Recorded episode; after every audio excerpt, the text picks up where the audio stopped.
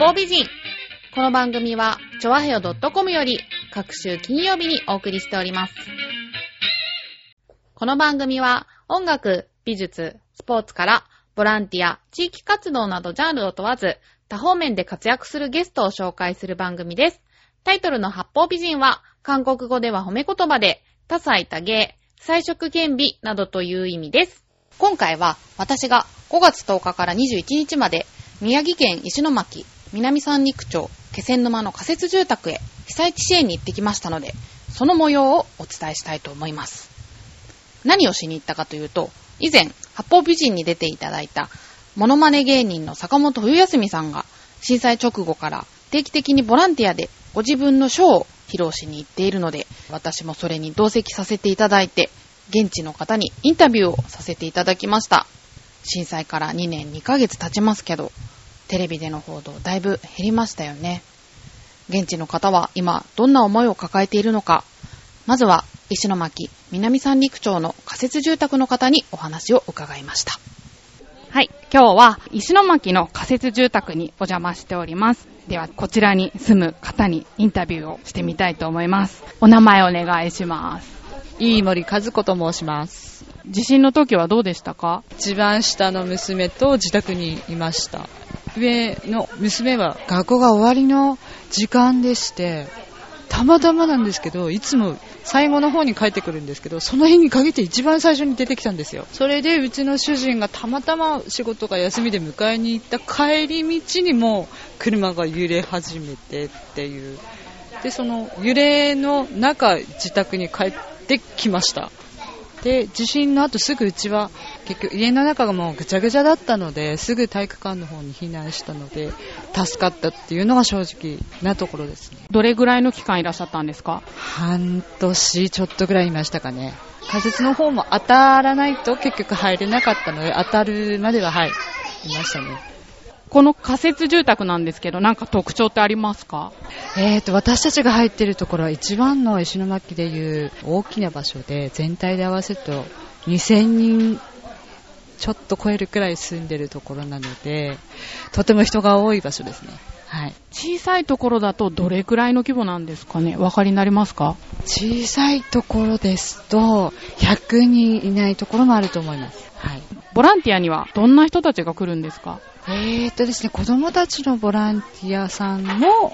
時々は来てくださってますし、あとは、そうですね、あとは個人宅を一軒一軒回るボランティアさんとか、でもやっぱり年々減ってはきてますね。はい。今一番困っていることって何ですか？と、同じ仮設に入ってましても、隣近所の方が正直わからないっていうこともありますし、ちょっと子供の数も正直ちょっと今、だいぶ減ったので、子供たちの遊ぶ、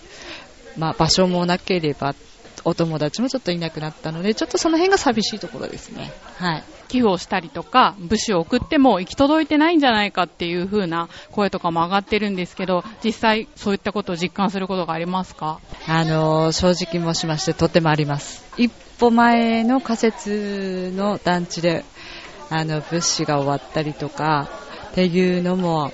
正直あります。仕事の状況ってどうなんですか？全体的に仕事って。えっ、と、多分皆さんがご想像しているよりも、仕事はないです。石巻自体の仕事、特にあの、男性の方の仕事は、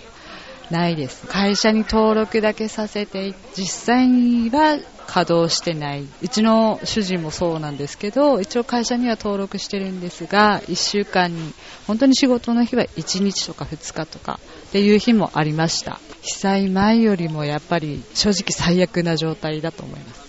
被災前もなかったんですけど、まあ、年齢制限とかも結構厳しいので、人材が余っている状態ですね。ハローワークはいつもいっぱいです。飯森さんは最近お仕事を始めたっていうことなんですけど、どんなお仕事されてるんですか？えっと、私はですね、えっと、小学校の特別指導員っていうのを、発達障害の子ですとか、あと、新1年生のお手伝いをさせていただいております。飯森さんも3人お子さんがいらっしゃるってことで、ちょっとお子さんにもお話を聞いてみたいと思います。長女のアミちゃん、体育館に半年間住んでたってことだけど、その時の生活のことは覚えてるかな？覚えてるけど、ちょっとだけ忘れちゃった。どうだった？その時の生活は。ちょっと楽しかったけど、なんかまた地震来ると嫌だなってちょっと怖かった。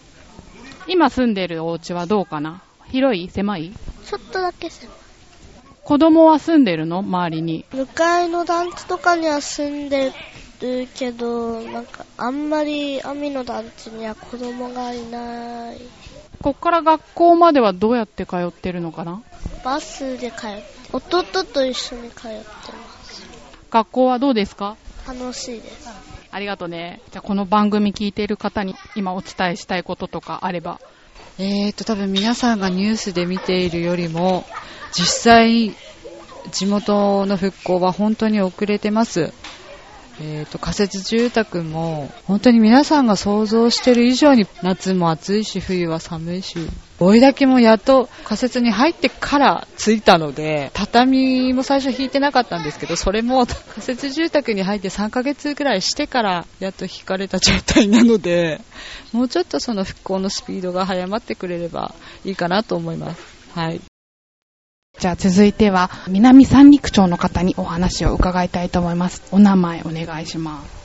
えっ、と、南方仮設の自治会をやります会長の宮川康正です。73歳です。今、町でも産業部会とか、公園部会とか、水産面とか、いろんなこの分野で進めて、私たち今ここの南方仮設に、うちができた後に、やっぱり安らぐ場所が欲しい。いうことで、今ここにいる方々と公園を作ったら、やっぱ花も咲かせなきゃいけないんだろう。ということで、海岸っていうのは、あの、椿が強いんですよね。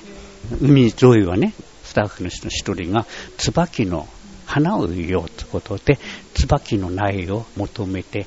潮風に丈夫なんですよね、椿っていうのは。だからやっぱり今後そういうような公園の中にそういうのも取り入れていこうと。いろんなこの方面から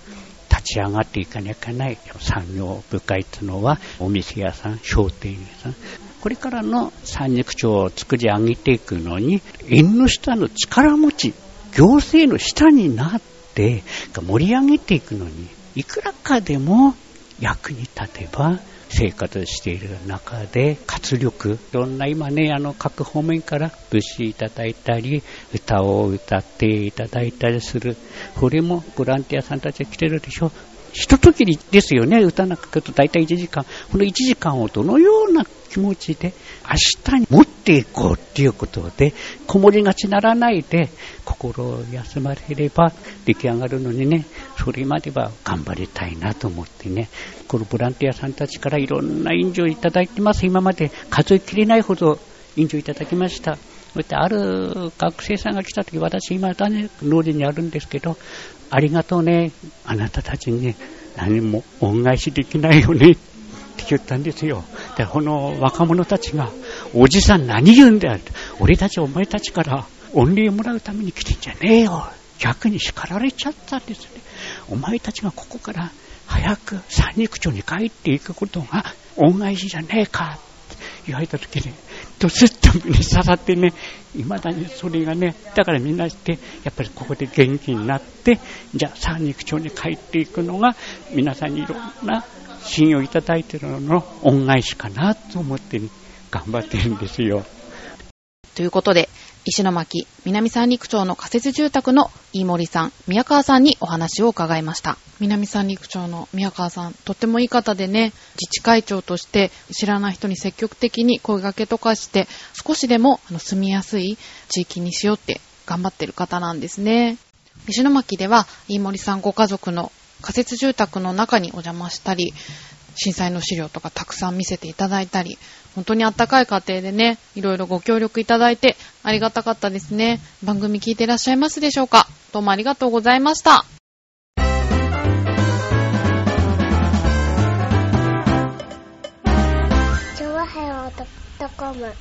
次は、現地で被災されながらも、ボランティアやお仕事で復興のために頑張っている方のインタビューです。気仙沼のお二人です。今日は気仙沼市の仮設住宅に来ております。じゃあ、こちらの方にお話を伺いたいと思います。自己紹介をお願いします。気仙沼に住んでいます吉田と言います。仕事はあの、市役所の方に勤めてますけども、3.11の震災からですね、ずっとあの避難所の応援とか、仮設住宅の応援とかをずっとやってまして、みんなが早く元気になればいいなと思って、いろいろ応援しているところです。吉田さんのお家はどうだったんですか？えー私の家はですね、山手の方にありまして、まあ、職場はあの市役所なんで海の方のところにあるんですけども、その当時はあの仕事してましたんで、うちの方の方もだいぶ壊れましたけども、一応あの住める状態なので、しばらくは帰れなかったんですけども、まあ応援でずっと帰れなかったんですけども、10日、2週間過ぎてから、あのうちの方で寝るようになりましたね。ええ被災してながらもね、こうやって地域のために動く方がいるっていうことで、どういったことされてるんですか？避難所の時はですね、いろいろあの物資がいっぱい足んないので、夏場にかけては網戸を作ってあげたりですね、まあ階段を作ったり、なかなかの行政が手が回らないということで、まあ実際にその被災してる人たちの声っていうのはなかなか行政の方に届かないので、その分を補って頑張ってやろうかなと思ってやってました。それは自主的にされてるっていうことですよね。まあ、あの仕事の面もありましたけども、まあ、それだけでは足らないので、どうしてもその行政というのはあの規則の中で仕事してますから、それだけではあの本当の市民の声というのはなかなか届かないので、えー実際にその人たちと話して、目を見て話するっていうのが、目を見ればあのみんなの気持ちが大体わかるので、何が欲しいとか、何をしてほしいとかっていう、そういったところをですね、あの、カバーできればいいなと思ってずっとやってますけども、全国から来るボランティアの方たちのお世話もされてるっていうことなんですが、どういった方が来られるんですか？まあ、本当のあの、団体っていう人たちはあの、それなりの組織持ってるので、行動は、あの、しやすいんですけども、まあ、個人の方が結構あの、最初の頃は来てくれまして、まあ、自分のテントで、えー、3日4日とか1週間とか、あの、公園借りて住んでたりししながらそのボランティアやってた人たちに差し入れしたりですね、気仙沼に来てあのボランティアしたいけども、何をしていいかわからないから、例えばあの、うちの庭の泥を取ってほしいとか、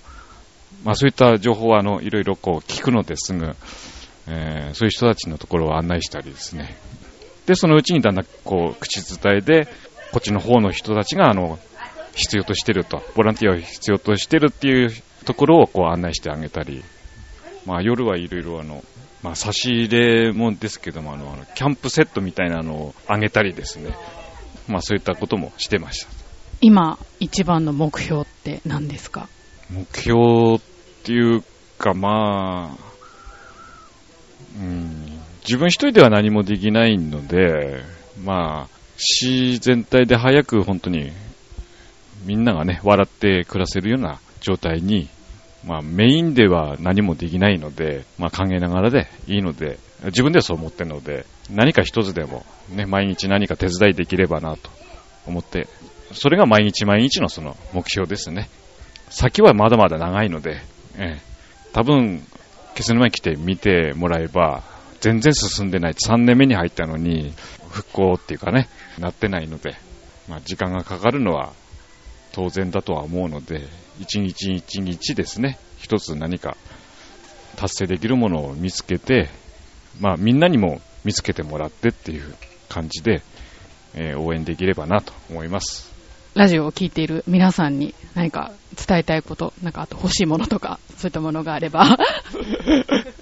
特に、まあ、物っていうのは今はね、だいぶ普通に戻ってますんで、まあ、飽きられないっていうか、被災地が飽きられないように、被災地の人たちは毎日そういう、こう、風景を見てね、生活してるわけで、遠くの方々ってなかなかそういうふうにニュースもだんだん少なくなったり、そういった状態ではあるとは思うんですけども、たまにでも思い出してもらえば、気仙沼の方にも来てもらってですね、見ていただきたいなと。目で見ていただくのが一番かなと思いますので、気仙沼もよろしくお願いいたします。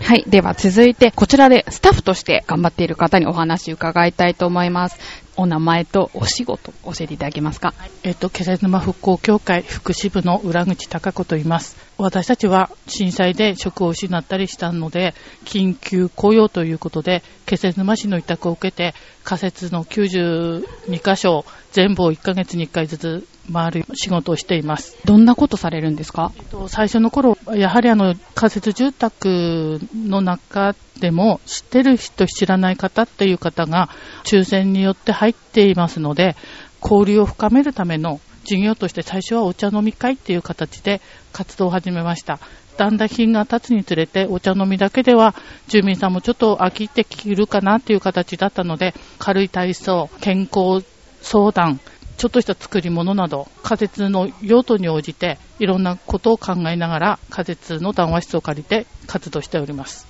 大体このお仕事を始めてどれくらいになるんですか？えっと、まだ1年ちょっとですね。この1年間でこういう変化があったとか。やはりあの、だんだん皆さん顔なじみになってきたので、私たちの活動、このオレンジを着てるんですけども、オレンジの姿を見ると、ああ、あの人たち来たねって、私たちも顔もなじみになりながら、住民さんも住民同士で顔なじみになって、何かのイベントがあるときは、声かけをしていただいて、いる方で参加していただくっていう形を今とっています。あのスタッフの方何名かいらっしゃって、女性が多いようなんですけど、男性もいらっしゃるんですか？今ですね、3人ほどいます。で、本当であれば、一班4人体制で、男性1人必ず入るような形を取りたいんですが、なかなかの賃金の関係もありますから、なかなか男性の方が入るっていうのはちょっと難しいのかなと思っています。ちなみに裏口さんは地震の時はどうされてたんですか？私は仕事場に行く途中だったんです。私の家は被災してないんですけども、地震がすごかったので、片付けとかあるかなと思って、早めに出ようと思って、車に乗り込もうとした時に、主人に、どこに行くんだと、こんな時にって言われて、仕事って言ったら、しに行くのかって、どんな状態になってるかっていうのが、ちょっと見当つかなくて、多分主人がいなかったら私多分仕事場も形もないので、そっちに向かって走ったんだろうなと。今困っていることとかは？そうですね、仕事でやっぱりあの日々変わるし、住民さんの気持ちもいろいろと変わりつつあったりしての、えっ、と、この仕事はその対応なので、人と人とのつながりっていうのがすごい大切だし、言葉一つで住民さんが和んだり、ちょっと気分を返したりするので、言葉の大切さも出てくるし、これからの災害公営住宅とか自分たちで再建して出ていく人たちは、あの前の見通しが立っていいんですけど、それによって取り残される方もいるので、これからがやっぱり私たちの仕事の勝負なのかなと考えております。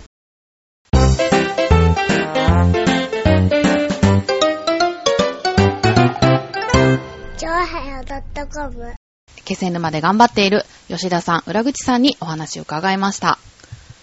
気仙沼は一番長時間滞在できた場所だったので、市内もいろいろ見ることができたんですが、ちょうど現在は瓦礫撤去が終わって、地盤沈下した土地のかさ上げをするために盛り土する段階で、ところどころに土の山がありましたね。だからその作業が終わるまでは建物が建てられないんですよね。あと印象的だったのが、津波で押し上げられた大きな漁船が街中に置いてあるんですよ。全長60メートルとかだったかな。これを被災のモニュメントとして残すか否かで物議を醸し出しているって、まあ、これニュースでもやってたと思うんですけど、ちょうどね、同じような問題が浦安にもありましたよね。液状化で2メートルぐらい盛り上がったマンホールを残すか否かって、全然次元が違いますけどね、浦安は死者も出てないですし、気仙沼の漁船は、あれが津波の中ぐるぐる回って家など壊してったってことですからね、いい形で解決するといいなと思いますが、それと、気仙沼で以前、八方美人に出ていただいた、気仙沼災害 FM の吉田さんにお会いして、あちらの番組に出させていただいたんですけど、気仙沼見てどうですかってインタビューされたんですね。浦安の現在の被災状況はどうですかとか、そういうことも聞いてくださったんですけど、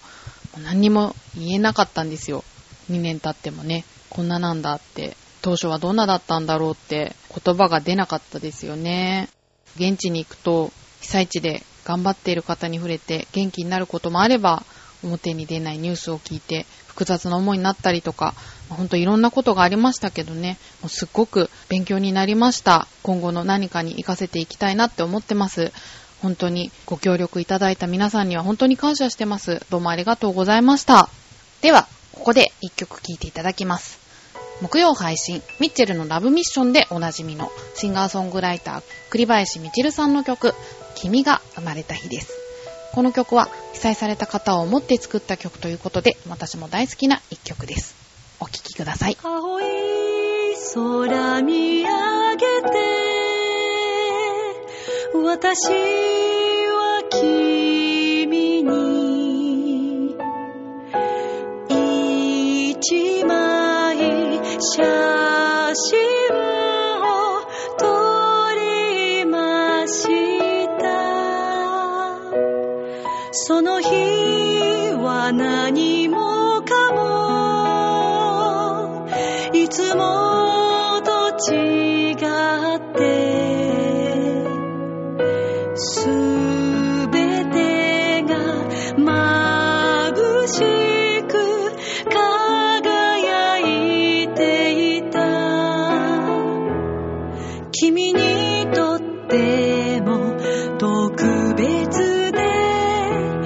家族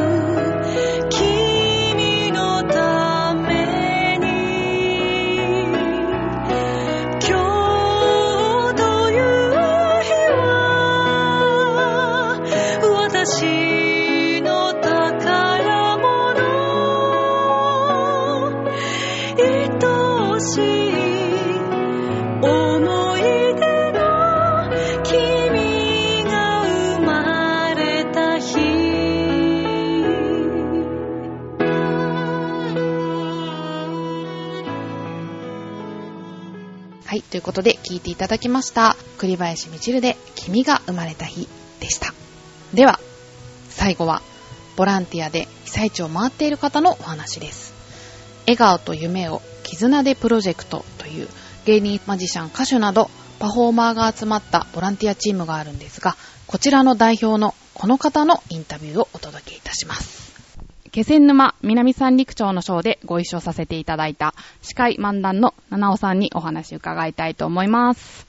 えー七尾さんは歌手の三河健一さんの専属司会などで活躍されてますが、普段のお仕事でもこうやって全国回ることが多いんですか？基本はもう全国回るのが僕の仕事です。もちろん東京でのディナーショーとかもありますけれども、コンサートも、基本はもう日本全国でやるコンサート、ディナーショーでの司会、漫談という形で全国回ります。現在、笑顔と夢を絆でプロジェクトというボランティアチームを司会や運営的なことも僕がきっかけで作ったチームなので、みんな、初めは3人で被災地を回ったのがきっかけです。えー、ヨーヨーの世界チャンピオンのナオトと、えーマジックのムッシュ品田さんと、で、僕とで、で、僕が声をかけて、えー4月の29日からずっと沿岸部を回って5月の6日に帰ってきたのかな。で、それがきっかけで始めたことで、で、それに賛同してくれたドルフィンマジックカンパニーと、え石黒三平さんですとか、あと僕が芸能界で兄貴分と呼んでる津軽三味線の工藤武さんとか、で、そういう人たちがみんな協力して、じゃあ、その、みんなでこう、行くのには経費がかかるので、その経費を作るために、東京でチャリティーショーをしようと。で、チャリティーショーをしたその売り上げを丸々残しといて、それを資金に、また被災地に毎年行こうというのがきっかけです、これは。私も池袋の方でチャリティーショーを見させていただいたんですけど、すごくね、レベルが高いんですよね。ボランティアっていうから、どんなもんなのかなと思ったんですけど、皆さん、素晴らしく熱意もこもってますし、あの、見応え十分でね、本当にこんな人たちがボランティアに回ってるんだなと思うとね、とても頼もしくもあり、素晴らしいことだと思いましたけど、これまでどの辺を回ってきたんでしょうか？えー大船渡、陸前高田、気仙沼、えー南三陸、山本、で、宮古、山田にも行ったし、大土、も行きましたね。で、まあ、まあ、いわゆるまあ沿岸部ずっと回りながら、それをきっかけに、例えば内陸部でもね、あの避難されている方とかもいるので、水沢ですとか盛岡ですとか、そういう被災されて避難されている人たちとか、そういう方たちの交流も、まあ、これはパフォーマンスという形ではないんですけども、いろいろ情報を集めて、今どういう形でこう皆さんと触れ合ったらいいかという話は、ちょくちょく仕事でこっち来た時はやってます。同じところに何回か行くようなこともあるんですか？僕のきっかけは、その一番最初、震災直後に4月の29日から、えー、大船渡、陸前高田、気仙沼、えー、宮古に行ったのがきっかけなんですけれども、当時、えーボランティアチームの、まあ、タブーというか、言ってはいけない言葉というのが、また会いましょうとか、また来るねということは言わないでくれみたいな雰囲気がかなりあったんです。ただ僕らはもうプレイヤーで、こうみんなにパフォーマンスを見せる立場であるので、またこっちから出向けば、また会えるわけですし、逆に言ったら、またいつかどっかでショーを皆さんが見に来るきっかけもある、コンサートをやってる会場に来ることもあるので、全然いいやと思ってまた会おうねっていうふうに言ってきたので、まあ、それの約束を守るために、できる限り同じところには毎年行くようにはしています。これまで全部で何箇所ぐらいに？35箇所とかじゃないですかね、まあ、箇所というか、回ですね、35回、40回ぐらいですかね、は行ってますね、1日に3箇所回ったこともあったので、こうやってボランティアを持続してやるっていうのは、まあ、もちろんね、お金の面もそうなんですけど、やっぱ体力的にも大変な部分いっぱいあると思うんですけど、それでも続けるのはどうしてですか？うーんと続けるのは、まあ、なんかこう僕らが始めたことだから、それはもちろんこの笑顔と夢を絆でプロジェクトの責任感というのもあるし、沿岸部に対するこの絆、つながった部分での、やっぱりそういう自分がこう、あ、また来なきゃいけない責任感みたいなのもあるので続けてるんですが、資金というのはもうとにかく作り方だと思うんですね。国からの援助をもらってるわけでもないし、誰かからこういただいてるわけではないので、自分たちやっぱり演者は自分たちでショーを開催すれば、それで売り上げができます。で、その売り上げを資金に、もう綺麗に収支報告もみんなにして出してれば何の問題もないので、だこれが来年また同じようにチャリティーショーができ、成功すればまた次につながっていく。これは人数が増える、減るもあると思うんですけども、それは続けていける限りは行こうかなと思ってますね。ボランティアをするときに心がけていることとかってありますか？僕はもともと子供たちを中心に、子供たちがこう辛い思いしてる、あの、肩身の狭い思いしてるのがかわいそうだなと、嫌だなと思ったので、やっぱり子供たちには夢を見てもらう、もう義務、権利もあるし、で、あと、それを実現するためにはどうしたらいいんだろうっていうのを、まあ、パフォーマンスを通じて、あ、こういう世界があるんだ、こういう歌があるんだ、こんなこうマジックがあるんだとか、いろんなものを見ることによって、自分たちが違う夢を見つけたり、志すことがあると思うので、そのきっかけ作りができたらなと思いますね。だからそれを、なんとか僕は、こう、そのきっかけを作ってあげられたらなというのが目的ですね、常に。うん。たくさんのところ回っておられるようですが、これまでの出会いで印象的なエピソードとかってありますか？やっぱりあの、小学校の教頭先生、一番最初に僕は、まあ、気仙沼の、まあ、あんまりこう詳しく言っちゃうとまずいかもしれないんですけど、気仙沼の小学校に行った時に、その教頭先生が快く僕ら3人を受け入れてくれて、その時、まあ、震災直後ですけれども、子供たちもようやっと体育館を使えるようになったということで、その一番最初に僕らが来てくれたって喜んでくださったんですね。で、まあ、えっ、と、あの時は全児童、1年生、2年生以外かな。3年生から6年生までの全児童が集まって、まあ、マジックとヨーヨーのパフォーマンスと一緒にこう遊んだり交流を深めたのがあったんですが、で、その時の最後に、もう泣きながらね、教頭先生が、えーもう本当に今日わざわざ東京からありがとうございますと。で、実はここは1週間前まで遺体安置所だったんですと。僕らが見た時はものすごい綺麗な体育館だったんですけども、それを聞いた時に、非常になんかこうね、ああ、皆さんそれぞれにいろんな思いがあるんだなと。でその教頭先生もここには自分の仲間が眠ってたって話もしてくださいました。今度はどこに？行く予定ですか？今年は宮古はまず行くと思います。で、今、小学校とかはまたこれから考えてますけども、必ず行くとなると多分陸前高田の保育園。はい、そこの保育園の子供たちの、まあ、顔は必ず見に行きたいなと思ってます。それとあと、宮古の人たちも、もう本当に太いつながりができたので、また行きたいと思ってます。はい。ではですね、最後にこの番組を聞いている皆さんに何か伝えたいことがあればお願いします。まあ、僕らはこう、まあ、芸能界に携わってるんでできることっていうのは限られてますけどもきっといろんな仕事される方々も何かができるはずなので自分が何ができて大きなことじゃなくて小さなことでいいので少しだけ気持ちを東北に向けていただけたらなと思いますのでどうぞよろしくお願いします。ということで司会漫談の七尾さんにお話伺いましたありがとうございました。